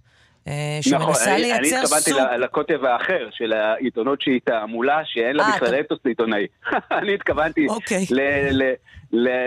לתקשורת שמעצב כאן ראש הממשלה שלנו, אבל בהחלט הקוטב השני הוא עיתונות עצמאית שהיא, בדיוק כמו שאמרת, זה איזשהו ניסיון להתמודד עם בעיית הראשה. של התקשורת, וזה עניין הבעלות. כן. העיתונות תמיד שייכת למישהו, והמישהו הזה יש לו אינטרס שהוא אוקיי. לא האינטרס של הציבור. אה, ככה, אה, קודם כל אנחנו אה, חולקים את הפרגון. אה, תגיד שלום לשני חזיזה, שחולקת איתך את ה... סוקולוב, כן. אה, רק נאמר ככה,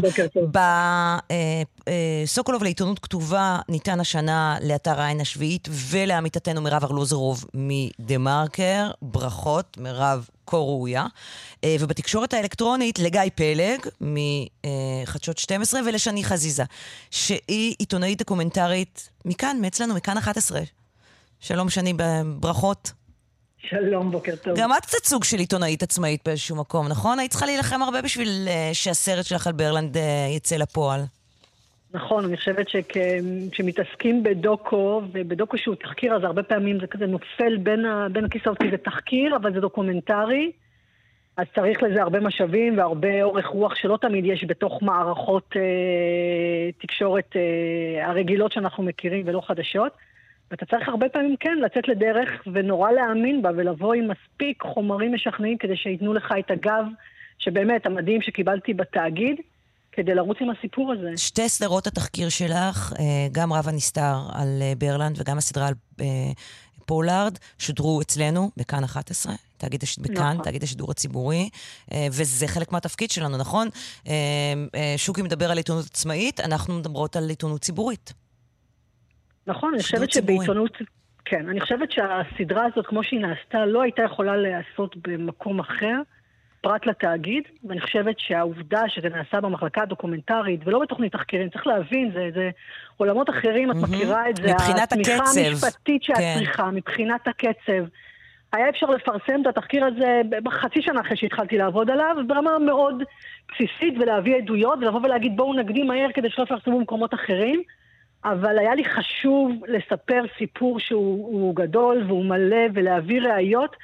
וכיוונתי באמת גבוה, כיוונתי לזה שתיפתח חקירת משטרה. שזה מה שקרה. מאוד רציתי ומאוד האמנתי שזה מה שיקרה. Mm-hmm, שזה מה שקרה לא בסופו ב... של דבר, וזה משהו נכון. מאוד נדיר בעבודה עיתונאית, שהיא גורמת לפתיחה של תיק מחדש. נכון, וזה היה מאוד מאוד משמח. אה, הופתעת? התרגשת? בוא נדבר ככה... התרגשתי מאוד, והתרגשתי, אני חושבת שגם היום אני אפילו עוד יותר מתרגשת מכל התגובות אה, והפרגונים שאני מקבלת מחברים ואנשים שאני מאוד אה, מעריכה את דעתם ושעבדתי איתם לאורך uh, שנים. כן. אז... Uh, אני, מוד... אני רוצה להגיד שאני מאוד שמחה לדבר עם שניכם. מדי פעם נמתחת ביקורת על פרס סוקולוב, על המקבלים וכך הלאה. אני גם אומר, סליחה, הייתי צריכה לפתוח בזה, כן, תכף יבואו בטענות, שאני כתבתי לך מכתב המלצה, שוקי טאוסיק. כי חשב... כן. כן, כי חשבתי שמגיע לכם. אה, אוקיי. כן, אה, כי חשבתי שמאוד, כי חשבתי שמה שאתם עושים אה, בעין השביעית הוא חריג ויוצא דופן, ומאוד, ואני מאוד שמחה שאתם קיבלתם, ואני מאוד שמחה ששני קיבלה. עכשיו אני מבין למה. כן, בדיוק. אני, ואני רק אשמח שתהיה יותר עיתונות מהסוג ששניכם מייצרים. תודה רבה. תודה. תודה על כל מה שאתם עושים. תודה. תודה. פרסומות וחוזרים. משהו אחר לגמרי לפני סיום. הלילה, נבחרת הנוער שלנו תשחק מול אוזבקיסטן במונדיאליטו, נכון? אז לפני זמן קצר הקלטנו שיחה עם עינת נאווי, שהיא אימא של רוי נאווי, אחד מאלה שהבקיעו במשחק הקודם, והיא מה זה בהתרגשות לקראת המשחק הלילה. הנה השיחה איתה. בוקר טוב לענת נאווי. בוקר טוב. אימא של רוי. אצלנו לילה טוב. אצלכם נכון. לילה טוב. איך זה להיות אימא של רוי? אוי, גאווה, גאווה גדולה מאוד. גאווה גדולה. מאוד. בואי נתחיל בהתחלה. תספרי לנו על רוי, למי שנחת הבוקר כאן ולא שמע מה קרה כאן לפני יומיים. אה, רוי נאווי הוא שחקן במכבי תל אביב, בנוער במכבי תל אביב. אה, הוא קפטן של מכבי תל אביב. אה, ווואלה, הוא עשה את זה, הוא הכניס גול במונדיאל. הוא עשה היסטוריה. הוא הכניס גול אה, והשווה בין יפן לנבחרת ישראל, שאנחנו ממש אה, אלופים, ממש כולם אלופים שם. ממש מרגש ומתרגשים. ומחר יש לנו משחק מאוד... אצלכם זה היום, mm-hmm. אצלנו זה מחר. יש לנו משחק ממש אה, שחייבים אה, לנצח אותו ולעלות לרג... לרבע גמר גביע, לרבע, לרבע גמר גביע. המונדיאליטו. המונדיאל. כן, כן גם, המונדיאליטו. גם אנחנו למדנו אנחנו... את המונח הזה רק לאחרונה. כן. ואנחנו מקווים להביא את זה. שהם יביאו את זה, הילדים. תספרי לנו קצת איך זה נראה שם. מה, יש מחנה שבו הילדים משחקים? איפה אתם ההורים? איך זה, איך זה מתנהל? איך זה עובד? Uh, הילדים, יש להם uh, מחנה אימון. יש להם שם מגרשים שהם מתאמנים, ואנחנו, אסור לנו להיות שם. Uh, ההורים, כולם כמעט, לא כולם, באותו שתי מלונות ההורים נמצאים. וזו חוויה מטורפת. אין לתאר אותה כמה היא מטורפת. אה, להיות שם ולראות את המשחקים אה, שלהם, וממש מרגש אה, לראות את זה בכלל. ולחזק את השחקנים, ללכת לחזק את השחקנים. אז מתי אתם בכלל... מטורף. מתי בכלל אתם רואים אותם? אנחנו, כשניצחנו, הלכנו, ראינו אותם, שם היה מסיבה מלא, ומלא מהקהילה היהודית הגיעו. גם, גם מהקהילה היהודית מגיעים למשחקים. וחיילים ששינו את ה... מטיילים ששינו את המסלול שלהם והגיעו גם למונדיאליטו לראות את השחקנים אה, אה, לשחק. אני מתרגשת, אני מצטערת. לא, זה בסדר. ההתרגשות נורא מובנת. נראה לי זה כן. רגע ש... עם כל התקוות והכול לא, לא כל כך אה, האמינו שנגיע אליו. למה? האמנו. כן? האמנו ואנחנו מאמינים, בטח. האמנו ואנחנו עוד מאמינים גם. בטח. בטח. האמנו ואנחנו עוד מאמינים שאנחנו נמשיך עוד הלאה. את יודעת, איך אומרים, השמיים הם הגבול. איך מתכוננים למשחק הזה? ואני מאמינה שאנחנו. את יודעת איך, איך, איך מתכוננים למשחק? מה, את שומעת מרוי? את בכלל מדברת איתו? או שאסור לדבר? כן, בטח אני מדבר... לא, מדברים, בטח שמדברים. בטח, אה, אנחנו מדברים עם ה... אני, אני, אני בכל אופן מדברת עם הבן שלי, ואני חושבת שכל ההורים מדברים עם הילדים שלהם, עם השחקנים. ומה הוא מספר? והם מאמינים, הם מאמינים, שהם מאמינים בכל הכוח. אנחנו קוטעים את הרעיון המוקלט הזה, לצערנו, כדי אה, לדווח על אה, פיגוע ירי. שלום אה, לכרמל דנגור, כתבתנו בשטחים. שלום, כרמל. שלום, קרן. כן, דיווח ראשוני על פיגוע ירי בצפון השומרון. במקום פצוע ישראלי. אנחנו מדברים על הכניסה ליישוב חרמש, שנמצא מערבית לג'נין. פצוע שנפגע מירי בכתפו, אנחנו מבינים שהוא בהכרה אה, מלאה. אה, חובשים ופרמדיקים של מד"א מטפלים בו אה, ברגעים אלו במקום, אה, וגם אה, מסוק אה, הוזנק אה, לאירוע כדי אה, לפנות אותו אה, לקבלת אה, טיפול רפואי בבית החולים. אז כאמור, אנחנו מדברים על פיגוע ירי בצפון השומרון, פצוע שהגיע אה, לכניסה ליישוב אה, חרמש, שנמצא מערבית לג'נין. אה, מצבו, אנחנו עדיין לא יודעים להגדיר אותו בדיוק, הדיווח הראשוני היה על כך שמצבו אה, קשה, אבל מד"א אה, מעדכנים אותנו שהוא בהכרה כרגע והוא נפגע מירי באזור הכתף. המחבלים, ממה שאני מבינה, נמלטו. אנחנו מדברים על מחבלים, לומר, יותר ממחבל אחד, את אומרת. אנחנו, עדי, אנחנו עדיין לא יודעים, אנחנו עדיין לא יודעים. כן צריך לומר שבדרך כלל כשמדובר על פיגועי ירי זה יותר ממחבל אחד, אה, זו חוליה, אבל לא תמיד, אנחנו עדיין לא יודעים ולכן אנחנו אה, נסייג את, ה, את הפרט הזה. באופן כללי, האזור הזה של צפון השומרון, של ג'נין, של היישובים הישראלים אה, באזור, כמו למשל חרמש, זה אזור אה, שסובל מלא מעט אה, פיגועי ירי אה, בתקופה האחרונה.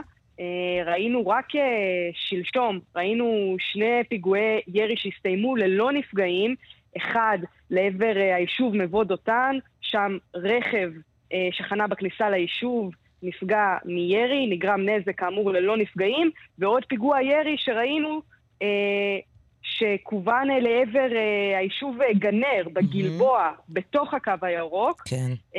אבל כאמור הוא יצא מג'נין וכוון לגנר, גם שם כדור חדר לתוך בית, בית מגורים של משפחה, אבל זה הסתיים ללא נפגעים. כל זה קרה רק uh, שלשום, ועכשיו אנחנו רואים את הפיגוע הזה uh, שמסתיים כאמור בפצוע. אנחנו עדיין לא יודעים להגיד בדיוק מה מצבו, אנחנו יודעים להגיד שהוא נפגע מירי באזור הכתף. והוא בהכרה אה, מלאה. אנחנו כמובן תכף נחזור ונעדכן בפרטים כמובן, נוספים. כמובן, כמובן. תלכי, תאספי פרטים נוספים ואת תשוב ותעדכן, תעדכני מיד אחרינו ביומן הצהריים. תודה רבה, כרמל, בשלב הזה. ולפני סיום אנחנו חוזרים עוד פעם למשה שטיימן, כתבנו לענייני משטרה. פרטים אחרונים שיש לנו על הלווייתו אה, של הרב אדלשטיין. זה קורה בשעה שלוש וחצי, יוצא מהיכל ישיבת פוניבז' בבני ברק. נכון, אה, דרך אה, רחוב חזון איש של אה, בית העלמין בבני ברק והסדרי התנועה. זה העדכון כביש גאה, כביש 4, ייחסם כבר בדקות הקרובות לצפון ולדרום מצומת מורשה ועד מחלף משמר השבעה. חוץ מזה, העיר בני ברק עצמה, כל הכניסות והיציאות שלה יהיו סגורות לכניסה וליציאה של כלי רכב. גם בתוך העיר, כמובן הרחובות שבהן אה, עוברת הלוויה יהיו סגורים הרמטית. חוץ מזה, רחוב אה, ז'בוטינסקי יהיה סגור מצומת אה, בן גוריון ועד דרך רבין, ומסביבו גם כן כבישים שמובילים אליו ייסגרו. כל אזור מחלף אלוף שדה כן. יהיה סגור, דרך אם המושבות, כביש 471 לכיוון כביש 4. אה, יהיה סגור. וכל העדכונים הנוספים, גם באתר שלנו וגם אתה תשוב ותעדכן מיד אחרי החדשות ביומן הצהריים, נכון? בהחלט. הבטחנו, גם אותך. ובכלל, כל העדכונים על כל האירועים החדשותיים של כל uh, היום הזה. אנחנו בינתיים uh, נסיים ונגיד תודה לעורכת מירית אושמה מיטרני, בהפקה דנית שוקרון ידידיה ושירלי ויילל, הביצוע הטכני רומן סורקין. תודה רבה לכם, מאזינים יקרים, שהייתם איתנו בשעתיים של סדר יום. אנחנו נהיה כאן גם מחר ב-10 בבוקר. תשמרו על עצמכם, איפה שאתם לא נמצאים. יאללה ביי.